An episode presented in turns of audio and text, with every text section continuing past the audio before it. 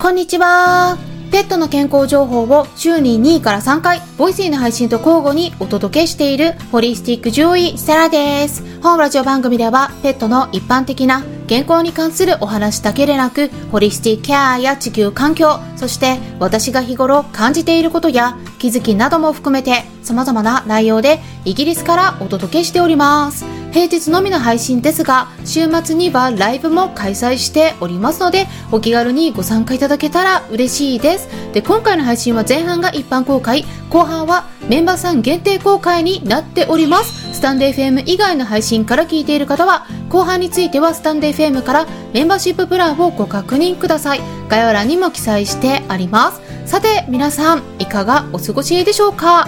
最近ですね地球温暖化が広まってきててね、まあ、結構暖かくなってきてるのではないかなって思うんですけれども、まあ、春もですね熱中症に注意した方がいいよって言ったニュースが出ていたのでね、まあ、地球環境と野生動物の暮らしとか影響についてボイスイの方でね昨日お伝えしていたこともありましたのでえ興味のある方はそちらもチェックしていただければなと思うんですけれども今回はですねペットフードの総称についてですね。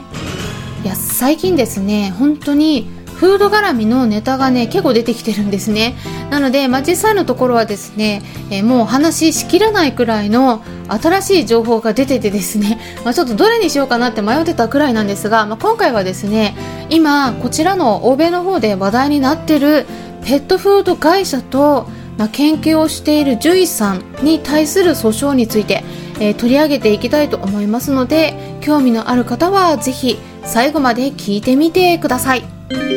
でそれで早速本題に入りたいと思うんですが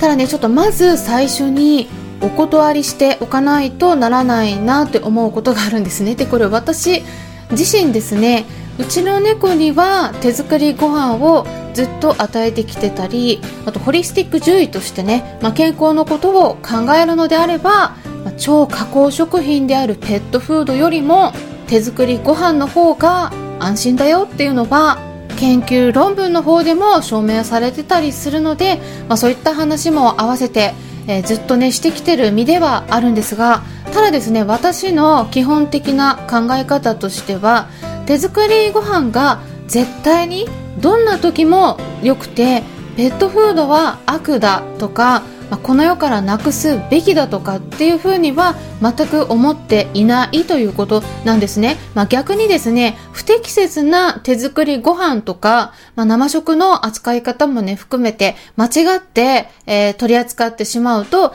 事故が起きてしまったり、まあ、逆にですね、病気になったり、もしくは病気が悪化してしまった例も見てきてはいるので、まあ、その場合はですね手作りご飯よりもペットフードとか療法食にした方がいい場合もあるよっていうのをねお伝えしていることもあるくらいなんですね。なのでペットフードとかドライフードについて絶対にダメとかっていうのをね日頃からお話ししているわけではないんですがただしですね、まあ、実際のところはきちんと見極めていって選んでいったり、まあ、やっぱりですね欠点もそれなりにいろいろあるし、まあ、ペットフード食べたことによってね、まあ、健康を悪くして亡くなってしまったっていう報告もあるにはあって、まあ、特にアメリカの方では訴訟が起きているのでまあ、そこをですねきちんと理解した上で日頃の生活の中でねバランスを取りながらうまく利用していくのがいいのではないかなって思っているところなんです。ということでまずはですね私の立場としてはあのペットフードが悪だとかダメだとかっていう風に言ってるわけではないよっていうのをねお伝えした上での話になるんですが今ですねアメリカの方で話題になってて、えー、ロイターニュースの方からもね発表されてたので、まあ、その内容をそのままお伝えしていくんですが概要欄のところにもですね、えー、参考文献としてタイトル載せておきますので興味のある方はねそちらの方からもチェックしていただければと思うんですがコーゲートのヒルズペットフードが、まあ、訴訟をね起こされているよっていうのがねこう見出しになっているんですね。まあヒルズがね訴訟を起こされるケースっていうのはまあすごく多いんで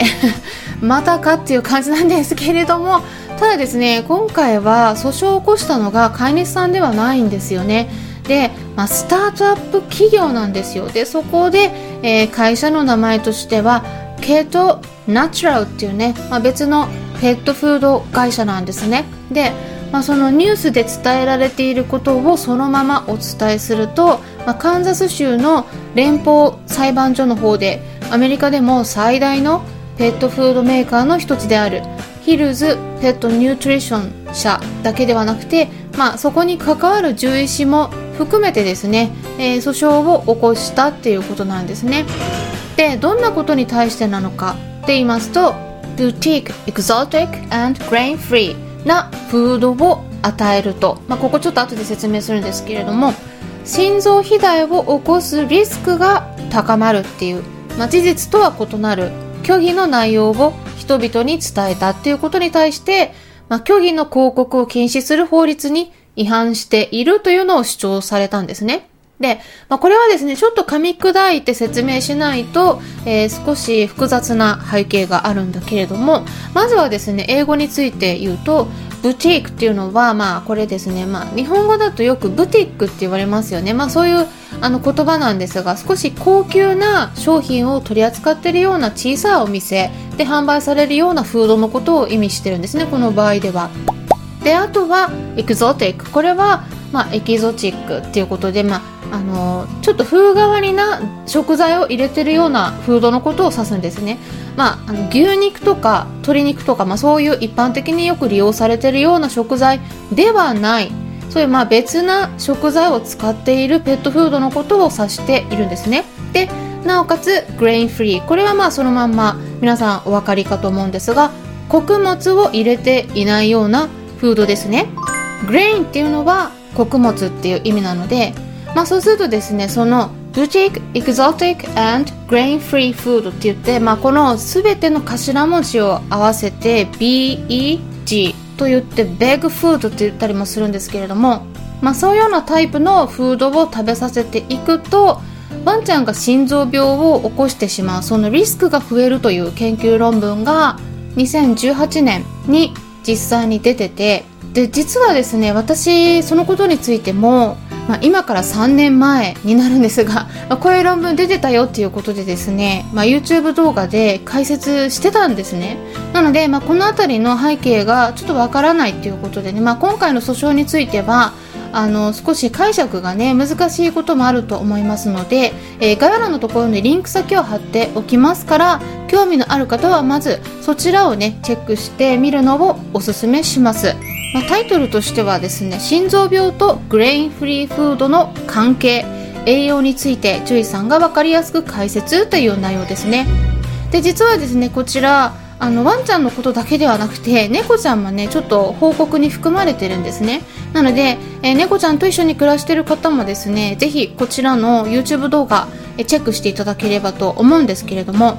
まあ、これですね実際の訴訟の中でケトナチュラル社の方はやっぱりねそういう間違った主張によって多くの飼い主さんからの誤解を生んで、まあ、そのヒルズ社の商品を買うようになってしまってお金がそちらに流れ込むようになったと、まあ、そういう話をしているということなんですね。でそれで、まあ、このケトナチュラル社の方では他にも同じように訴訟に加わる数百社のペットフード会社を募っているということだったんですけれどもまあ、訴訟をね、起こされたヒルズ社の方は、まあ、この申し立てには根拠がないと、まあ、そういうふうに発言しているということなんですよね。まあ、皆さんどう思いますかね？まあ、これはですね、あの、ロイター社の方で、えー、伝えられてたことそのままお伝えしていったんですけれども、まあ、ここから先はですねちょっと私の方から、まあ、この辺りですね深いペットフード業界の事情とあと私から見た考えですね。今後この訴訟がですねどういうふうになっていくと予想されるのか、まあ、そういったことについて、えー、後半の方でお話ししていきたいと思いますので興味のある方はですねメンバーシップ制度の方ご検討いただければと思います。そしてですね週末ライブの方を開催してるんですけれども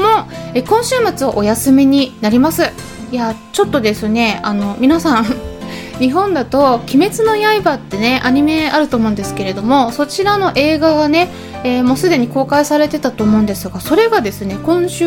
イギリスで上映されるようになるということでこちらにやってくるわけなんですよね。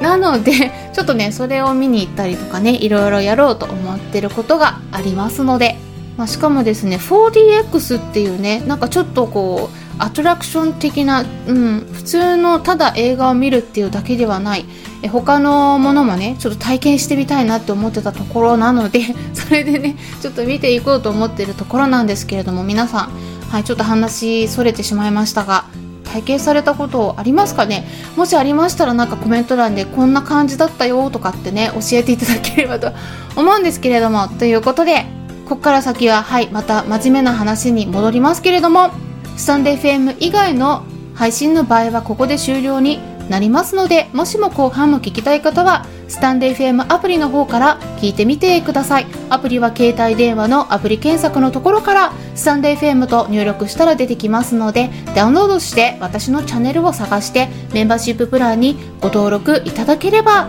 最後まで聞くことができるようになります。それでは後半に入っていきましょう。